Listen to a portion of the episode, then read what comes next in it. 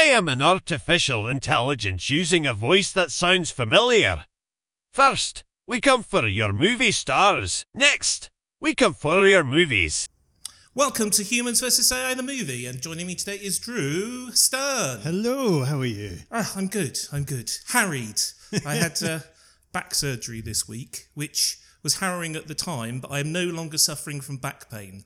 And what a very nice week to be relieved from back pain in. Well, exactly. I mean, it wasn't necessarily the best, hottest, sweltering week to have surgery and recovery, but um, I am now, for the first time in like a decade, free from back pain. Well, that is fantastic news. Uh, absence of pain is a euphoric drug in itself. So if I feel giddy and happy this evening, that is why. Well, you don't need a reason beyond that. That is absolutely fine with me. Being free of pain, I can't imagine anything more pleasurable. Uh, so, Drew, apart from the, the comedy you're performing this evening or in the past, you've already missed him uh, if you're listening to this podcast uh, at the Comedy Cat this evening. What else do you do apart from the comedy-ing? Um, I'm a producer. I've been working in television and web video production for the last 20 years or so. Worked for CBS, the American channel, for a very long time. And then earlier this year, I got made redundant because my job was replaced by AI, would you believe? Oh, good lord. Yeah, so I'm not too sure if you could find a more better candidate to kind of take on AI on a situation like this. But yeah, it's been a so you've got a real axe to grind with the AI. This isn't just a, an academic exercise. This is wanting to, to beat the AI into submission. I think I feel sufficiently beaten that it's a case of if you can't beat them, join them. So it's more about learning from your adversary at this point to kind of better enhance, uh, use them, and harness their powers for my sake rather than against me. Yes. You're either in control of Terminator or he kills you. I mean, at the moment with the AI, what has been really interesting and useful is to sort of see how it has grown a little bit, but also how it can't necessarily do the creative stuff. But I think it's really good for sparking off ideas, even if you go, I, I hate that. You, you know, in hating an idea, sometimes it gives you the genesis of a better one. Well, it's, they say that writing is rewriting, right? And if AI does the writing bit and you just do the rewriting bit, everything is in the rewriting, everything is in the correction. You realize what's wrong and you can do it better, and that's so it's, it's it lays the foundation for you to then build something better on top of. Well, this is what they say one of the big careers is going to be in the future. It's people that can prompt the AI correctly. When they come up with something, you can say, well, how about you do this or how about you do that? And it's finding the right ways to prompt and understand where it's gone right and where it's wrong is going to be the skill of the future. Yeah, I mean, it's all of the creative arts are now being touched by it. I do a lot of um, visual work for photography and design stuff as well, and the AI that's coming in right now in the latest version of Photoshop, people are going, well, you know, creating photographs is dead. It's like, well, no, because you can just use this to enhance what you're doing in, in the same way that Photoshop did that to start with. People thought Yeah. you don't have to be a good photographer anymore because there's Photoshop. It says, no, it's not true. You can just do things that you never thought of and you can do them quicker and you can do more of it. So it's just it's just changing that mindset. You're not thinking that when you get laid off by AI, but then further down the line you start to think, okay, well maybe there's something here that I can make use of for myself. It's a love hate relationship. It is a love-hate relationship. That's exactly what it is. And talking about things that you love and hate, uh, what sort of films do you love? What sort of films do you hate? See how well the prompts are going to treat you today. I, I was a film student. I, I like to at one point think that I went for the more obscure things, but then really what I realized is that I like big blockbuster films. I like when they're executed well and when there's a, a good director and a good cinematographer who are making a film with a great budget and it works really well. I, you know, I, like a lot of Christopher Nolan films and, mm-hmm. and, and stuff that feels very easy to like, but it's it, something where there's a So lot of- not Tenet then. not Tenet. Tenet is the one of the worst films. It is so bad. Yeah. And It, it, I mean, I've got a really long laundry list of things I hate about it. Primarily that he wrote the script himself, which he's not very good at. No. Um, It's, it's like George Lucas directing. It's the other way around for Yeah. Nolan. He he needs to just let his brother do the script writing. That Yep. works really really well. And Tenet, it's his obsession with time. Just let go, and there's no one at any point gone. Is this a good idea? It's like Lucas with episode one. No one's gone to him. Should we do this as a practical effect? Yeah. No, everything in computers will be great. And th- I just watched Tenet again because I'd like to punish myself. I watched it probably for the fourth time just to go. Was I wrong? Was I wrong? No, I'm not. I'm not wrong. The it's terrible. cinematography is is amazing. Yeah. But the stuff in between the set pieces is very dull. And it makes no sense. No. And has some of the worst exposition. He gets explained that, oh, some particles go backwards in time and it raises no more than a oh. like th- this is meant to be some of the most mind-boggling stuff, and he does physics really well. Well, because it's it's like the bullet time thing in the Matrix, right? Worked well because it's something that you haven't necessarily seen on screen before, and there are bits in Tenet that are kind of like that. That there's innovative screenplay, you know, like you playing with the screen and the stuff that you can see on it. But the connective tissue with those bits makes most sense in a way that it did with Inception. You had these amazing set pieces, but there was actually a narrative and characters you cared about and a story you could follow going through it. And even that confounded people. Why he decided what my follow up to Inception needs is less plot and more confusing is is why he uh, people say oh he's a genius people won't like now like it in 20 years No, it's it, all of the stuff that's clever and fun in Inception, those big like revolving corridors and stuff. It just works as a visual spectacle. Whereas you have the forward backwards fight, just looks weird. It doesn't look cool. No. it's not enjoyable to watch. So it just misses all off of the back of Tenet I have to say I did watch Barbie I didn't watch Oppenheimer that's that's where I'm at, at I just watched Barbie for the first time, and uh, I did see Oppenheimer at the cinema. And Oppenheimer is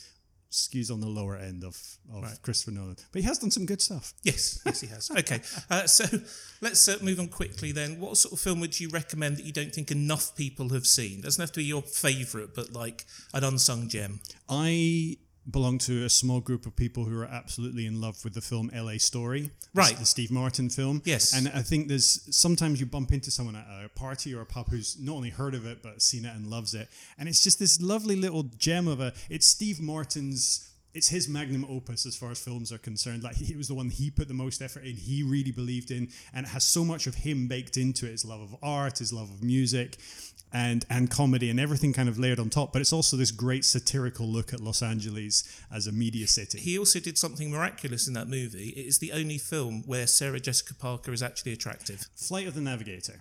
Okay. I'd argue as another one. She's pretty good in that as Right. well, but she was a lot younger there. But yes, she she comes across as very appealing, young, young and energetic, and, and and fun. But the cast is stellar. It's a great Yeah. love story between two older middle aged people, which is was quite rare then. It's still not that particularly common. You have a, a man and his friendship with a, a sign in the middle of the highway. that that whole kind of metaphysical interaction with this inanimate object kind of comes out of nowhere but also feels completely at home it's a wonderful fairy tale and it has just a fantastic cast really funny it's part of three films that i think are great illustrations of la at the time that swimming with sharks and the player mm-hmm. you know these great films in the 90s about the la movie system or the tv studios there and it's just so wonderfully satirical and hilarious but so heartfelt as well and it's got enya on the soundtrack not I many think, films I get away The with that. Player is prob possibly Altman's best last film. That he went off the boil after that. Having watched The Player, I convinced people to watch Ready to Wear afterwards.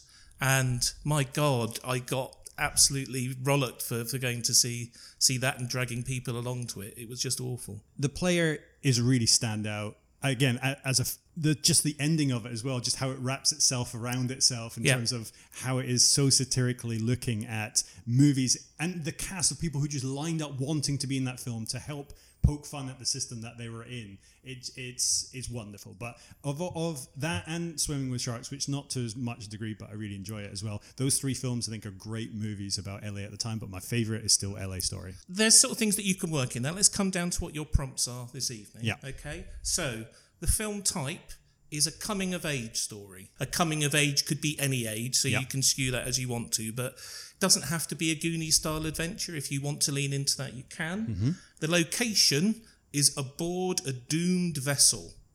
So whatever vessel you want it to be, it could be a drinking vessel. Maybe they're tiny bacteria that are living in a glass and it's about to be washed.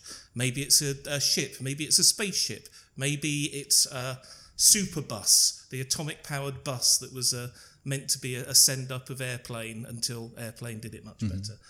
The action sequence is a superhero battle. yeah The profession is a horse stud farm owner. Mm-hmm. Uh, so someone who owns expensive racehorses or other kind of horses and basically sells their their white wee for money. yeah Uh, and then the object that has to play a key part in the narrative is a magic eight ball, which can either be the toy, which you you know you shake it and it says, uh, "Is this podcast going to go out on time?" Uh, all signs point to yes, or um, it can be an eight ball that is magic in some other way. Yeah. Are you ready to start coming up with the idea? Yes. Okay, so let's start off with our first section, which is Setup. what's the normal world of your main character, he, him, or them, and what is their fatal flaw? I'm thinking it's a just started post apocalyptic landscape where society as we know it has just crumbled. Governments have fallen. It is no longer safe in, in, in normal suburban towns. There is somehow a, a rumor of a better location further up. Let's let's say that this is in our locale in London, Right. but somewhere in the heart of the Midlands, just beyond Birmingham maybe, that there is this promised land that is still has electricity, that still has networked computers, it has hospitals, it has doctors, but everyone from the southeast needs to get there. What's the nature of this apocalypse? Because we already had a couple of apocalypse on the on the podcast, so let's Yeah. steal it into another thing. This is a, a information technology apocalypse. So no diseases, no destructive war. Unfortunately, oh, on done. Writer's Bot Block Kick Punch, uh, which was the Alexander Richmond episode, Yeah. that was that form of Armageddon. Damn. Okay. Flood. Okay, Flood. The whole southeastern corner of the UK has flooded, which itself has cut everyone off. So there may still be um, access to regular services beyond the borders of the M25 towards the, up and towards the Midlands, but all of Kent and Sussex, most of Essex is underwater, and the people there are cut off and no way to find them their, themselves. so the Lake District, everyone's gone up to the mount, everyone's up in the Pennines. We, yes, but the people in the southeast don't know that. They are Right. just isolated on little pockets of dry land and muddy turf and the roofs of whatever houses or high rise flats that are still poking out of the, the water that has taken over the southeast of the of the nation. Okay, so we have our, our flooded London, one of the suburbs of, of London. We, we had Ealing a couple of weeks ago, so I don't know, Sutton in Surrey. Is there enough high rise buildings in, in Sutton? Uh, I can't remember.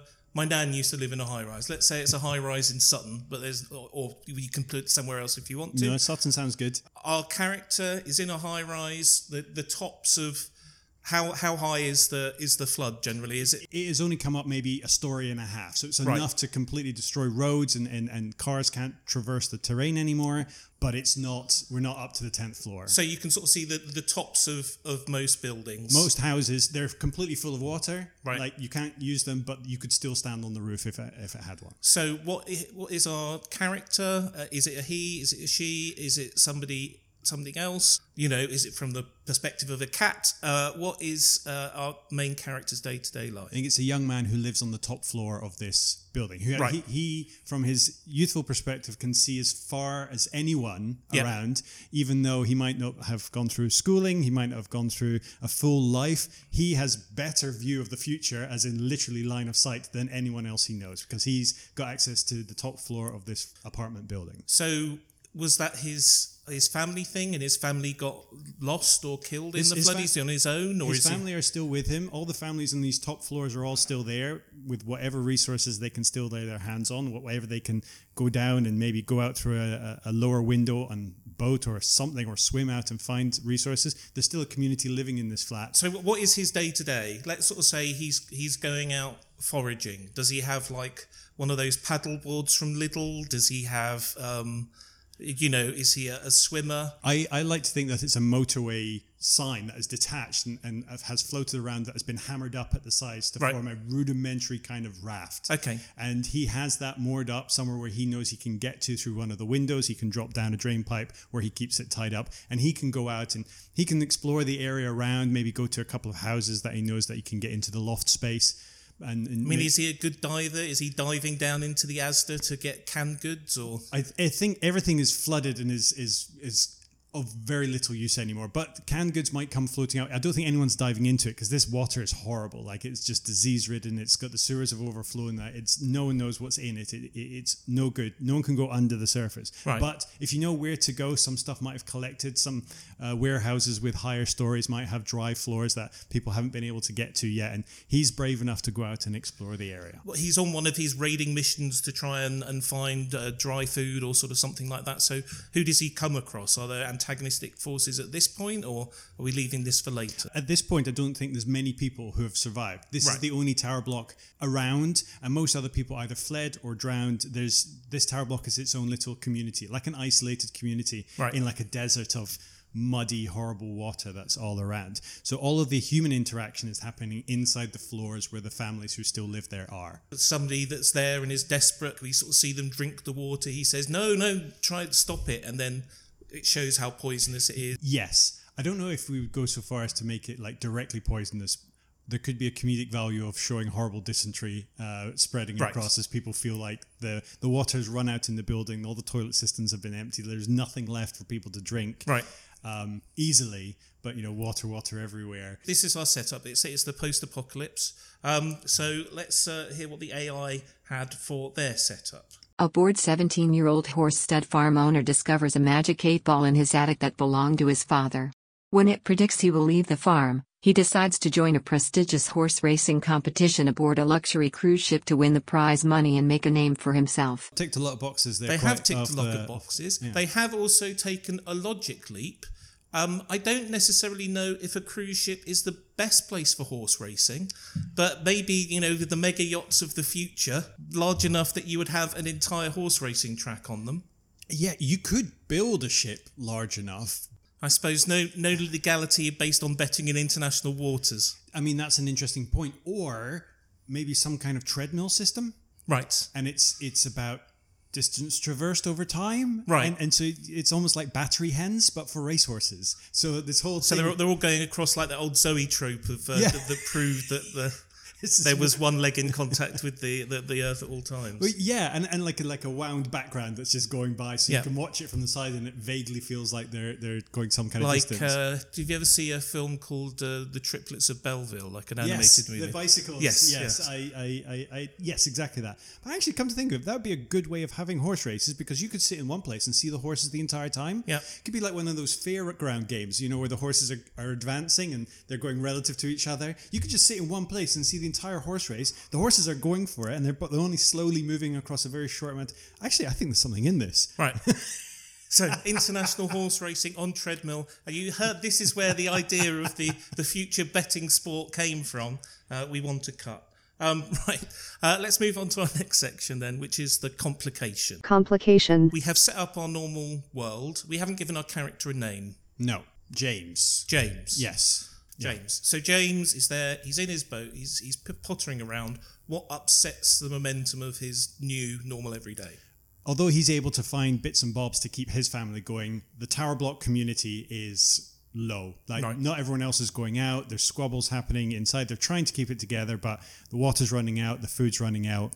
Um, so they are in dire need to try and get out from where they are. They So you're not you're not pitching that the, the skyscraper itself is a doomed vessel. No, no, no, no, no. I think I think the the doomed vessel should be someone who, in passing them, has built a extended raft, a very large raft. They've managed to cobble together something like a like some sort of flotilla of yeah, maybe lots of cars strapped together, and it's just it, it's Mad Max two, but Sutton version. It's it's cobbled together vehicles that that's floating around, and there's room for more people on there, and that is the vehicle that they're going to try and take to. It's it's Waterworld via the suburban southeast. Yes, instead of individual craft of Waterworld, they've tried to well, like like the, the the base they have where it's a town where it just feels like lots of things floating. together. Imagine an allotment as Yes. Yeah, in fact, bits of it should be an allotment, Right. Like the, the, and and some of the people should be from allotment. One of the people on board there, maybe the person who started it, is our stud farmer. right. Like he's it's uh, he keeps his horses on there. People are wondering why he's made room for his horses, but they're his horses. He feels like if society's going to rebuild, they're going to need great studs. So is this the the complication? James comes across this this convoy, this flotilla. He may be enamored with the stud farmer, but trying to convince the people of his community that this is the right thing to do. Why should they trust their safety, their continued existence as a community to this crazy horseman on a floating flotilla? That lets the cast and name the the crazy flotilla man, Mister Mister Stud. Bill Nye. Okay. Yeah, so he's he's aged. Maybe a little he bit can kooky. be benevolent, but Yes. then he can also turn Oh, it- the. you don't know. Just looking at him, you don't know which He, Bill he Nye can, is. is it, he yeah. is he going to be Davy Jones? Is he going to be the vampire from Underworld? Is he going to be Precisely, or Shaun of the Dead, where he kind of goes from one to the other. Exactly. So, and so maybe he can. There's that unknown. Maybe maybe he isn't one or the other. Maybe there's just aspects of what he wants to do that embody. There is no good and evil. There's just survival. So does he just see them and then go back to the family, or does he go up and talk to him and he's invited on? I think this might be quite a slow moving vehicle, and he might have, uh, James may have come across it as they're maybe moored up trying to find more supplies or more survivors. And he's going backwards and forwards trying to convince. A Bill Nye to come to his community to let his community on, and going back and telling his community, look, there's this flotilla coming. I think this could be our bet. So both sides need convincing to let them join forces. He's the only one who feels that these two groups of people should join up.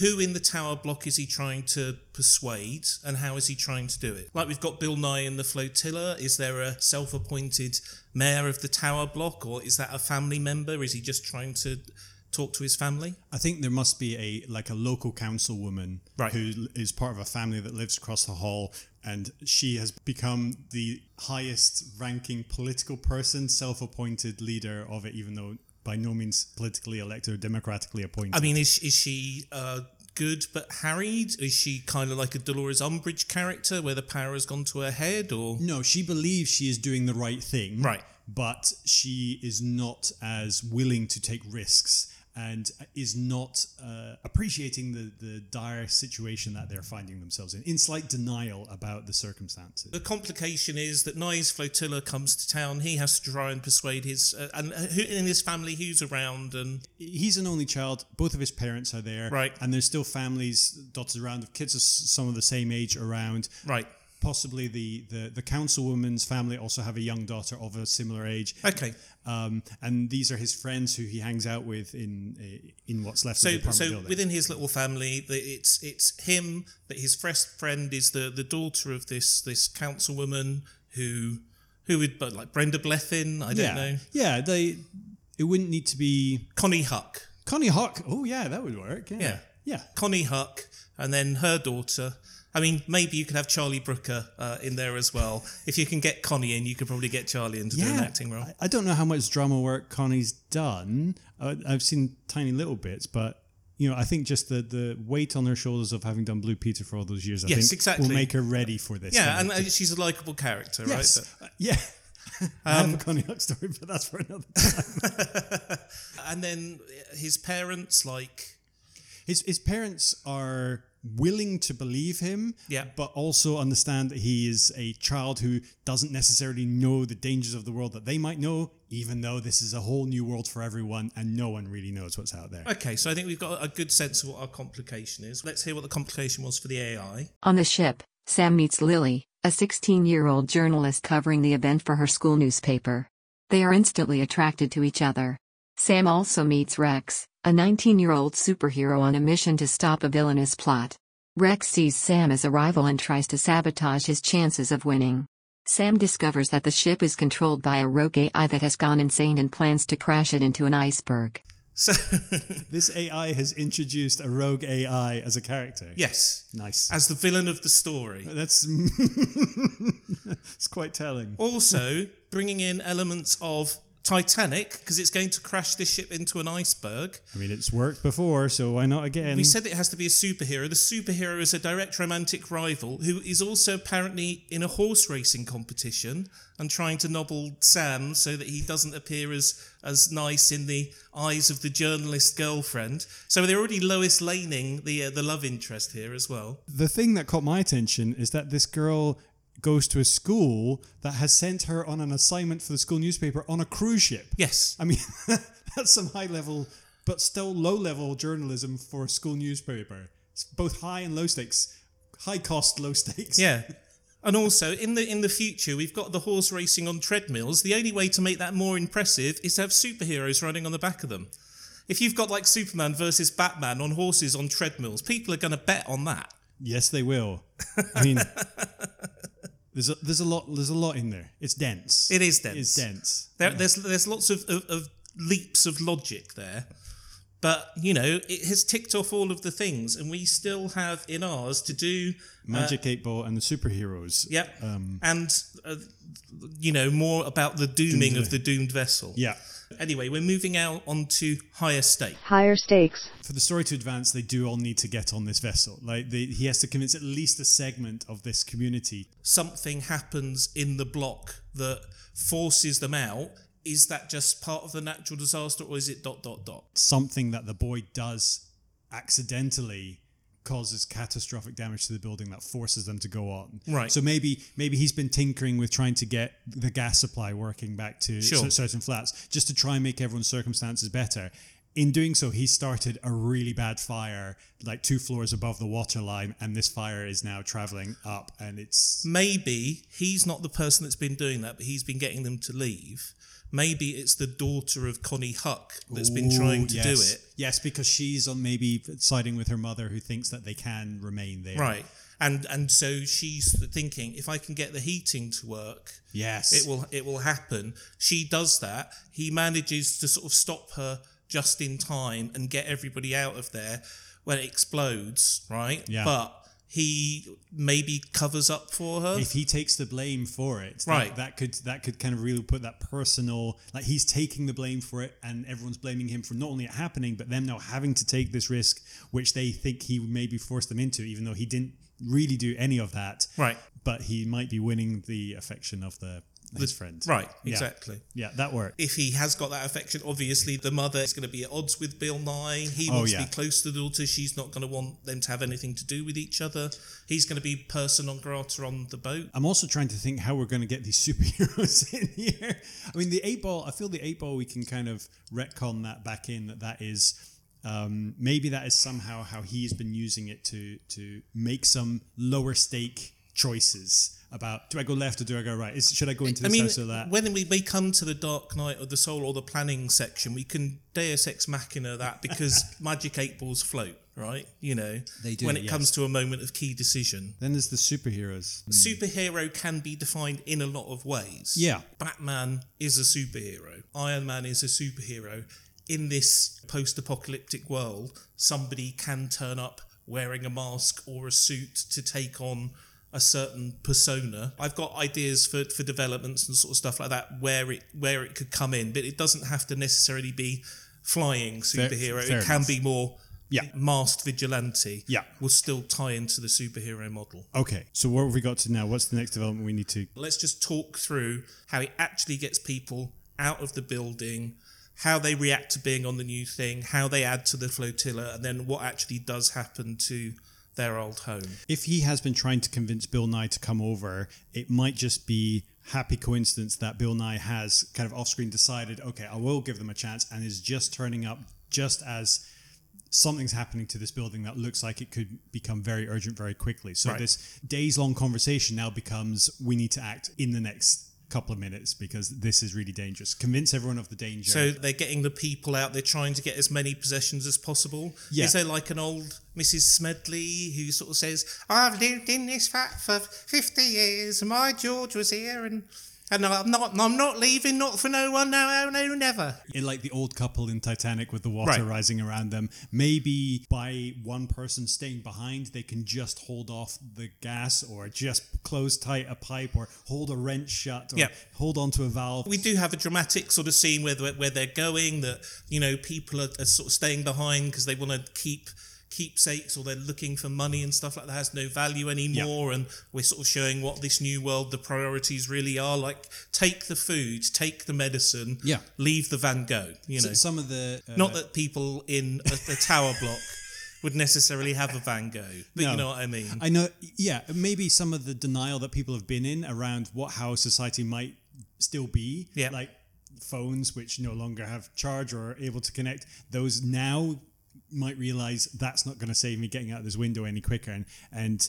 the small things might start to click like oh I, I do not need that. And the, maybe the people who aren't making those choices correctly are quite immediately punished in and stairwells. also with this as a coming of age story that this may be where james starts to come into his own that you know he is taking charge. He is aware of this situation. He is a man in this new world where people are still the children of the old world and hmm. unwilling to give up the bits of the past. Maybe he can't fit through the last window he needs to get through because his magic eight ball's in his pocket, and the only way to get through is to discard that toy that may have And helped he, him. he puts aside his childish, childish, thing. things. And it, like, was this the right decision? You know, Yeah. ask again later. And then he throws it away.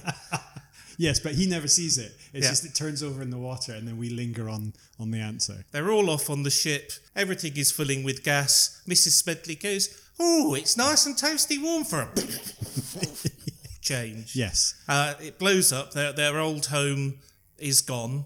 They are now, whether they like it or not, having to put their lot in with Bill Nye. And is it just him, suspiciously, with this big flotilla? Or No. does he already have a coterie around him? I think it's a selection of middle-aged to elderly gentlemen with allotments uh, uh, across it. It doesn't. Right. It's not a very diverse crowd. Right. It's now become a lot more diverse because of the the community from this tower that's come on board.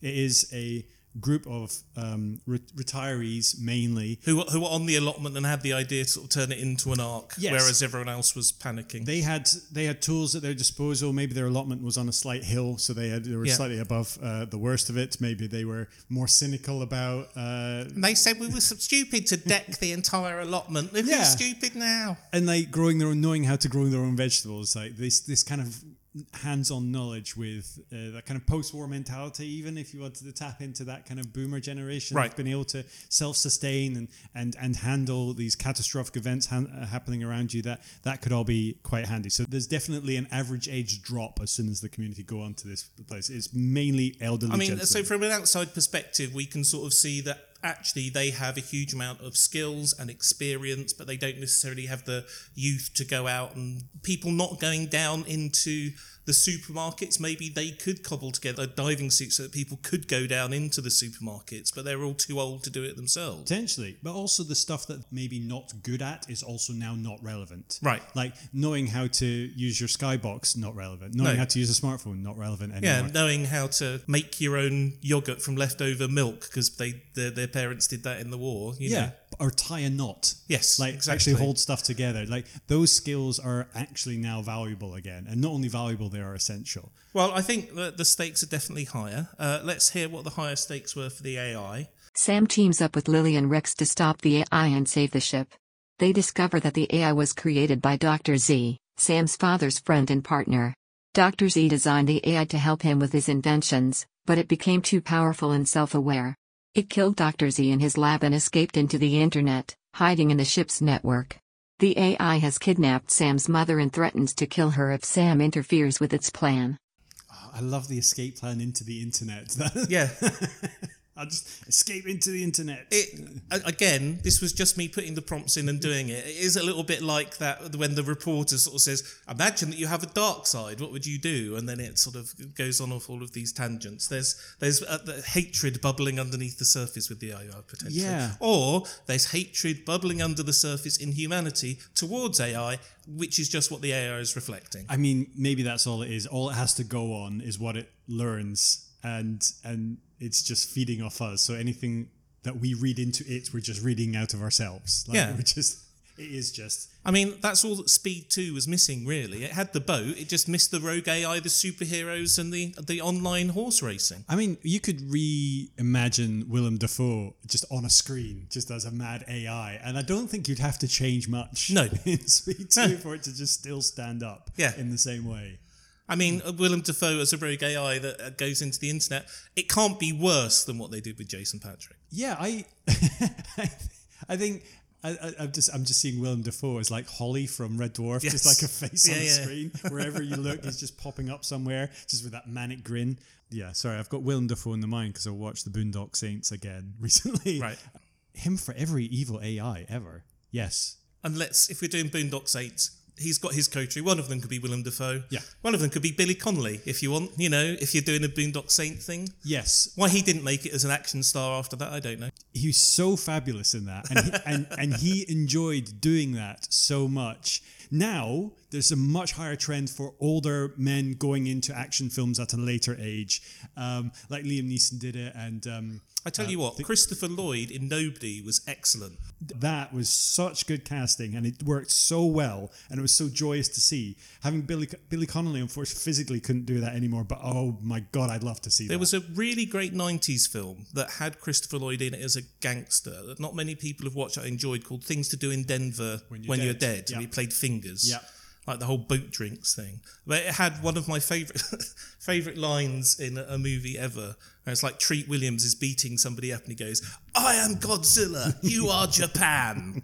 Which uh, just amused me a hell of a lot of the time. Right, so we're now moving on to The Dark Night of the Soul. The Dark Night of the Soul. I think it has to be rival boat communities. They realize that this is not a unique idea, that this idea of creating a floating community, trying to progress to, to better territories, they're not completely alone in that. And maybe another pocket of the Southeast has done the same. Maybe there's a few that have banded together. I think what we can do is bring in our superhero here. Yeah. Because if you have these rival communities, maybe we have a masked saboteur. Mm-hmm.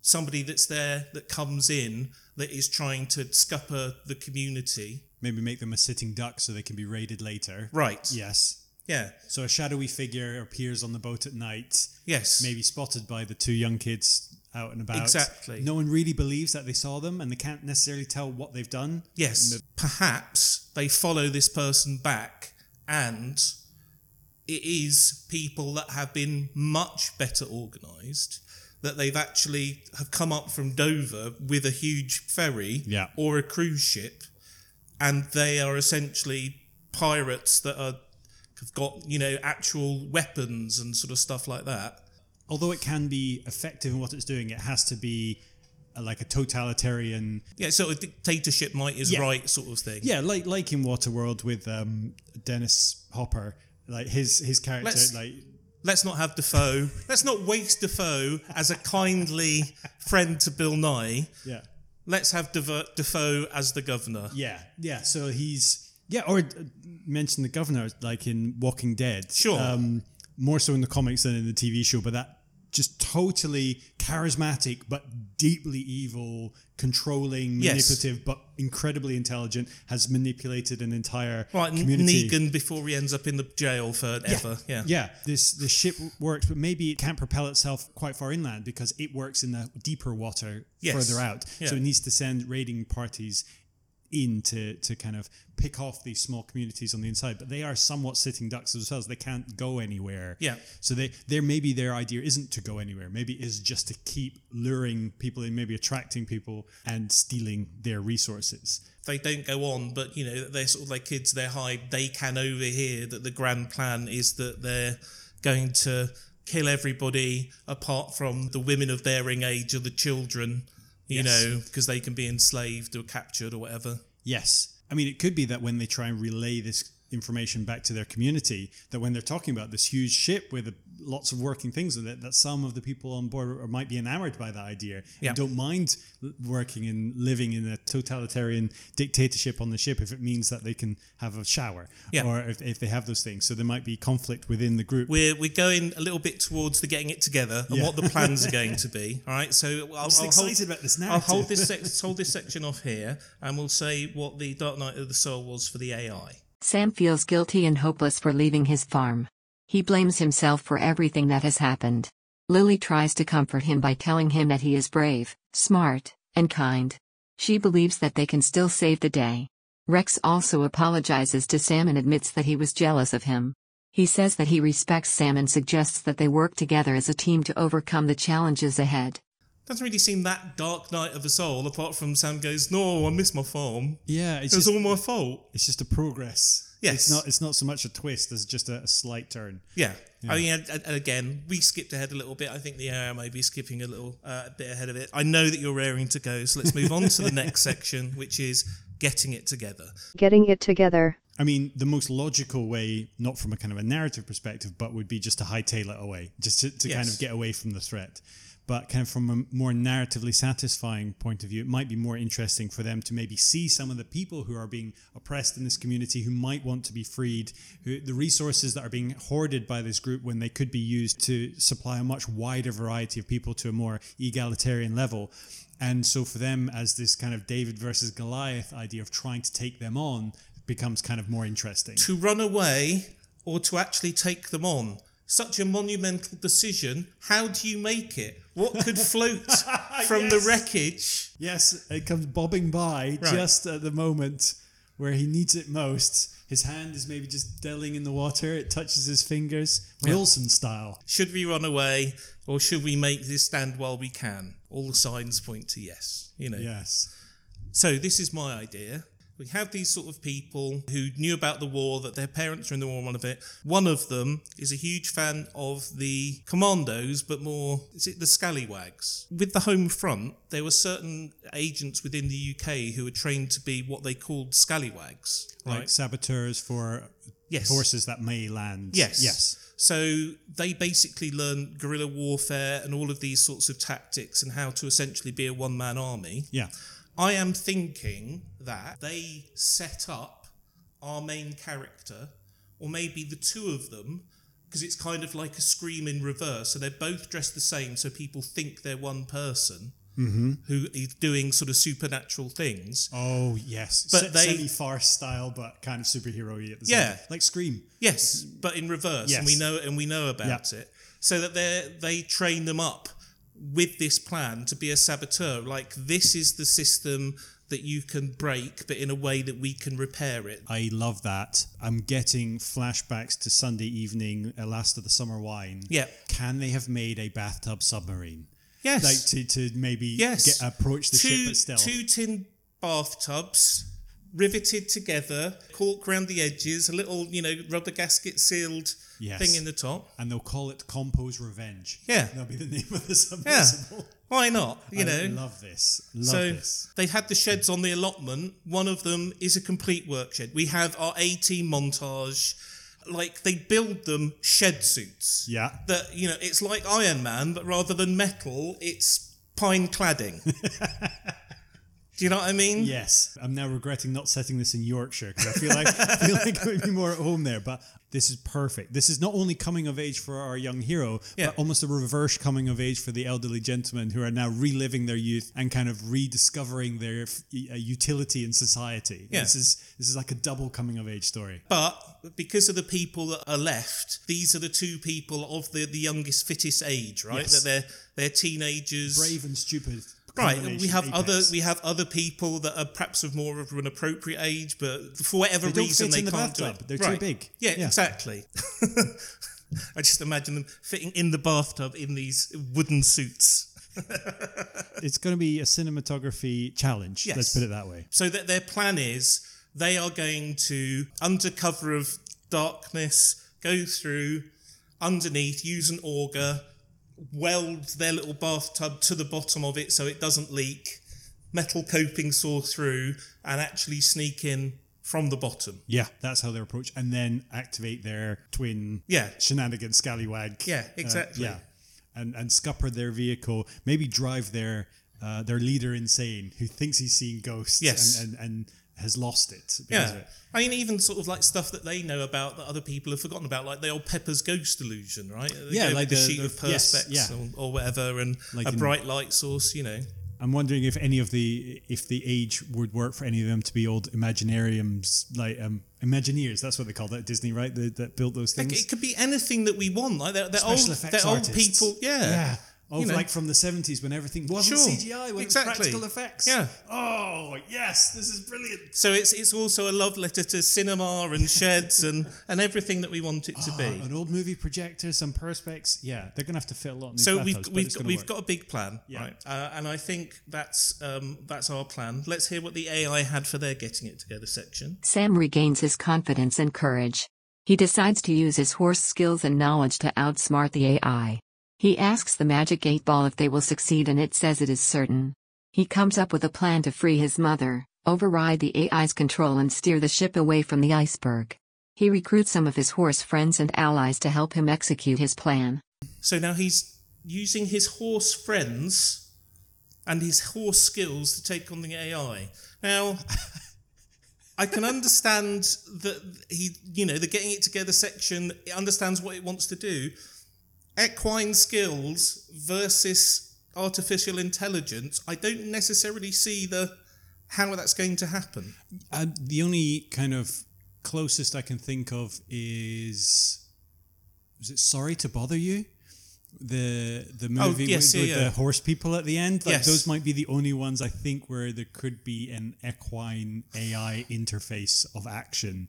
Um, I'm also not sure it's certain is a an actual one of the bits in the Magic Eight Ball. I mean, maybe it's been a while since I've used one, but Yeah. it's certain. I mean, it's a it's a very magic eight ball. It is very Magic 8 Ball. But yeah, um, horses taking on AI. It's like gun versus sea. Yes. It's like, it, yeah, both are formidable in their own realms. I'm not sure how Yes. one damages the other in any way. No, unless they get the horses to kick any servers that they see.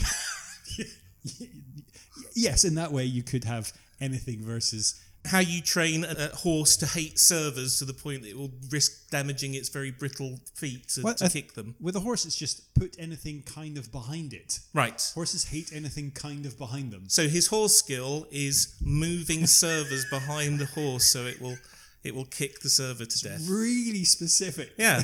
I mean, if you've got one trick, it is a useful trick given this scenario. It's not quite, you know, I'm hacking the mainframe. It's like, horsey here, a little bit closer. Yeah, now. Yes. Bash.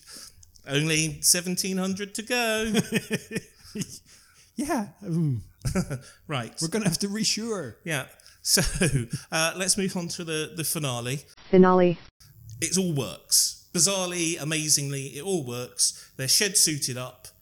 They're in the boat. What happens? I think the, the, the first part of it must go well. They must be able to either sabotage the boat to a point where it's inactive or able to expose the leader to the, the population on there that he's not as powerful as he looks, that his, his hold over this community is just an illusion, really. It's just something that they feel that he has over it. However, just before they can completely enact it, they're ruse of it being two different people is, is seen through and the higher lieutenants capture them and they are now caught How about it's working, it's very scared until somebody says it's two people, it's not one, there's no reason to be scared, and they're just kids.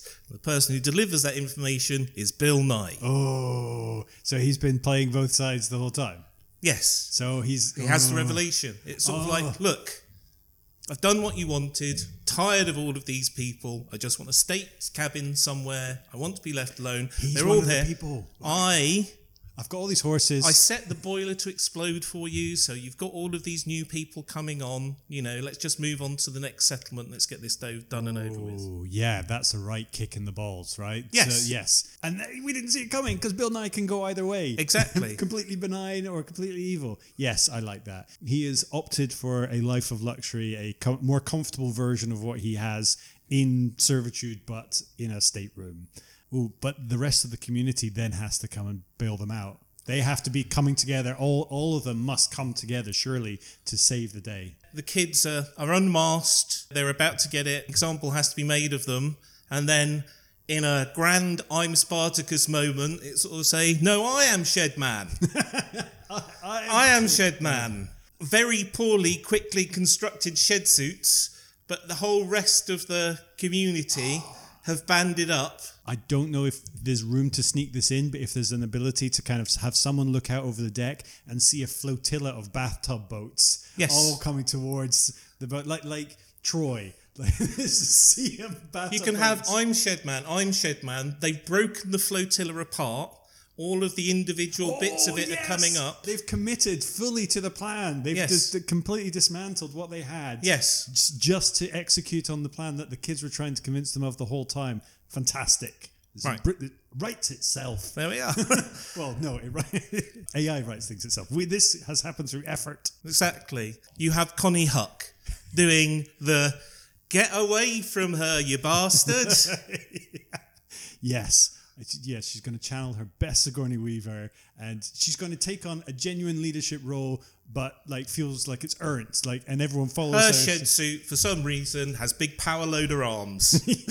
and and just if you look really carefully, there's a Blue Peter badge on it. Yes. this is a nice little wing. yeah. She comes and subdues the person. And because they've been running it as a dictatorship, once they've got the ringleaders, the rest of the people actually are supported and cheer Yeah. and hooray. Yeah, because it's now they've got all these resources, but now they're going to be shared properly, and it's Yes. going to be a egalitarian socialist boat community. Right. And then uh, because they're not horrible people, Bill Nighy and Willem Dafoe and their lieutenants, they put them on the little floating bits of the, the island and you know Yeah. they can they can make their way, but they now have the They the have to share one small island with enough to get by, but they're no longer welcome on the ferry. Yeah, there we go. Lovely. Lovely. Roll Uh, credits. Let's uh, well, not quite. okay. Let's hear the, the finale for the Yes. AI. Sam, Lily, and Rex fight their way through the ship's control room, using their powers, gadgets, and horses to defeat the AI and its robotic minions. Sam rescues his mother, Lily shuts down the AI's core, and Rex steers the ship away from an iceberg.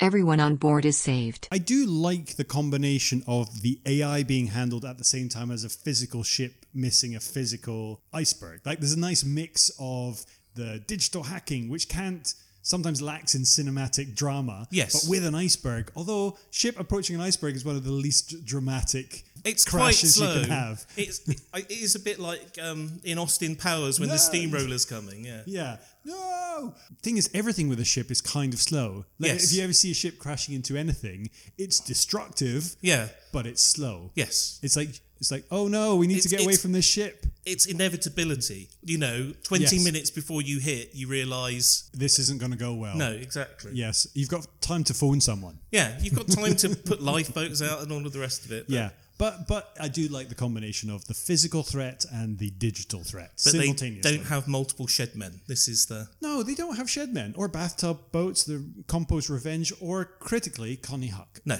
So let's move on to our final image. Yeah. Final image.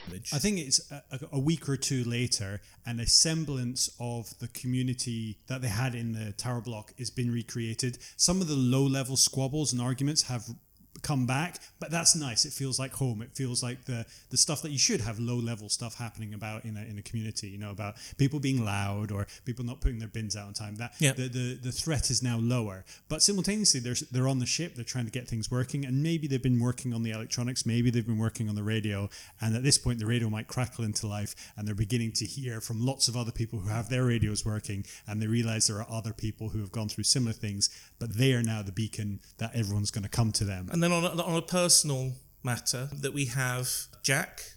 and James. James.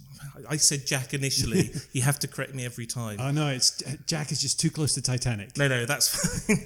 uh, so you have James, you have Konnie Huq's daughter, and actually now Konnie Huq approves of them because she Yeah. realised that James stood up for her daughter, and it was neither of theirs faults in the first place. It was Bill Nighy who was the Yes, and and sometimes taking risks it's the right thing to do. It's if you believe in something that you know taking that leap of faith putting faith in someone else is sometimes the right thing to do.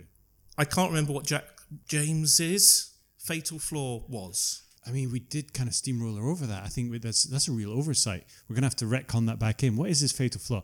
Is it that he can't swim that critically that he can't actually the water is such a threat but it's a double threat to him that he cannot swim I, I'd say maybe, given that he was out doing all of these recce missions, part of the fact that he was a, a loner, right? Mm-hmm. Maybe that was his thing, that he was always a lone wolf and trying to do things on his, his own. So then- and when he tried to do things on his own at the end, the only reason he won was the whole community went through to support him. Well, he teams up with his friends. Yes. Like he becomes two, and that's how they're able to succeed by being. He becomes like- two, and then they become many with the Shedman thing. So Exactly. may, maybe retcon that was it, that he was a loner, and now he has learned to be part of a pack. yes. Right. Uh, we'll, we'll we'll put that down to me not paying attention to the prompt, but I think we've shoehorned it in there. Yes, there we go. Wonderful. uh, so that that is our movie. A couple of things left. First of all, the AI's final image. Sam, Lily, and Rex are hailed as heroes and receive medals for their bravery. Sam wins the horse racing competition and earns enough money to expand his farm. Lily gets an offer to work as a professional journalist for a major news outlet. Rex gets a promotion in his superhero organization and becomes more humble. Sam and Lily kiss and decide to stay in touch after the trip. Star Wars, you know, A Yeah. New Hope medals for everybody apart from Chewbacca. Yeah, I mean they don't give them to hairy beings. Like, it's just a it's just a race thing. It's horrible, but yeah, nice achievement. Pat on the back.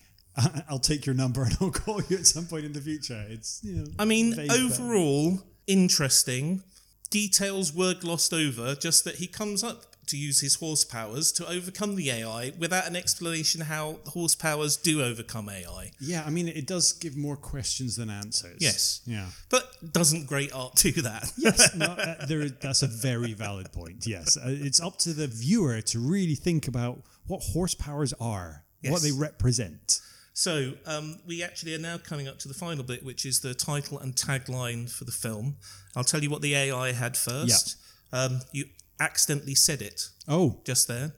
The title for the AI's film yeah, is Horsepower. horsepower. I like the the, double meaning. superpower. You've got horses on it. There's horsepower on a boat. There is, although I don't think he uses his horsepowers to fight the AI. I think it's really interesting to think of horsepower and horsepower and, and, and look at the kind of two ways you can think of that phrase, especially with horses with powers. Yeah. But I don't think they really look at the horsepower as in like the motor, the horsepower of a motor of the ship. I don't think that plays into it No. that much. no, maybe the title is better than the movie. Yes. Yeah. It is a good title actually, horsepower, but like two per two words, capital H, capital P. Mm. And the tagline is a movie that will make you neigh with laughter and gallop to the edge of your seat. Coming soon to a stable near you. That makes it sound more like Air Bud, the movie, except it's a talking horse with superpowers, Yeah, I feel like Mr. Super Ed, it buries the lead a little bit, but yeah, which I- would have been a better film. yeah, yes, actually. Again, title and tagline. Now that's what sells tickets, though. Yeah. Yeah. So maybe they've got a point. Now you have to come up with a title and tagline. Better than my suggestion of Shedman. Shedman. I like. Shedmen. I maybe taking a leaf out of Hot Tub Time Machine and going Bathtub Submarine. Right. I like that. Or Wet Eight Ball. Wet Eight Ball. Wet Eight Ball. It doesn't really roll off the tongue, does it? Wet Eight Ball. But I feel it has something in it, right? What about, I mean, Damp if we're doing a, a suburban version, maybe it would be like Water on the Wold. it feels quite regional. Might not resonate with an international audience. Maybe there have to be an alternate US title. Um, Water Old? What? what? yes. Water old. Yeah, let's go with water old. I like that. Yeah. Okay. And a tagline?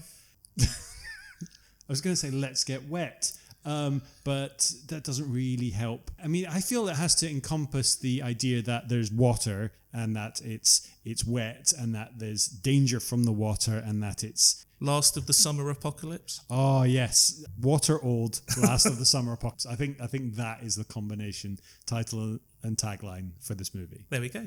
Uh, and so that's it. Thank you very much, uh, Drew. Uh, all that remains is uh, if you've got uh, things coming up or um, social media that people can follow you on, uh, let them know now. Yeah, um, you can find me everywhere uh, at Drew Stearne. Stearne is spelled S T E A R N E.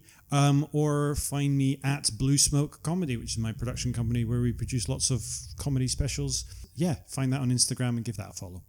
Lovely. And if uh, you want to follow uh, Drew, all that will be in the show notes along with all of Comedy Cat stuff. And come and see us in Ealing Broadway every Saturday evening when Drew and other comedians like him will entertain you for free. What a bargain. Um, thank you very much again, Drew. I hope you had fun with that. Absolutely, it was brilliant. Thank Uh, and uh, we will see you all again next time. Bye. Bye.